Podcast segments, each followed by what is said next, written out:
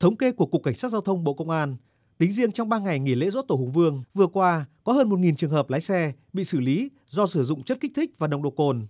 Khoảng 40% số vụ tai nạn giao thông và 11% số người chết do tai nạn giao thông có liên quan đến rượu bia chất kích thích. Con số này cho thấy thói quen sử dụng rượu bia chất kích thích khi điều khiển phương tiện của người dân vẫn đang ở mức cao, đặc biệt là trong các đợt dịp nghỉ lễ.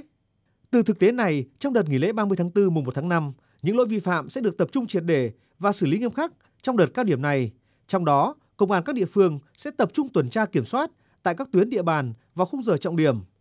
Đại tá Đỗ Thanh Bình, Phó cục trưởng Cục Cảnh sát giao thông cho biết: Nồng độ cồn là một trong những hành vi là nguyên nhân chính dẫn đến tai nạn giao thông sẽ được kiểm tra và sẽ được phải xác định từng khu vực, từng vị trí, từng tuyến mà liên quan đến các hàng quán những người mà điều khiển phương tiện sau khi sử dụng rượu bia để chúng tôi xử lý từng khung giờ và từng cái thời điểm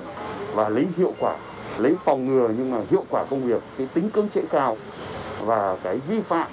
tai nạn do sử dụng rượu bia phải giảm trong đợt này.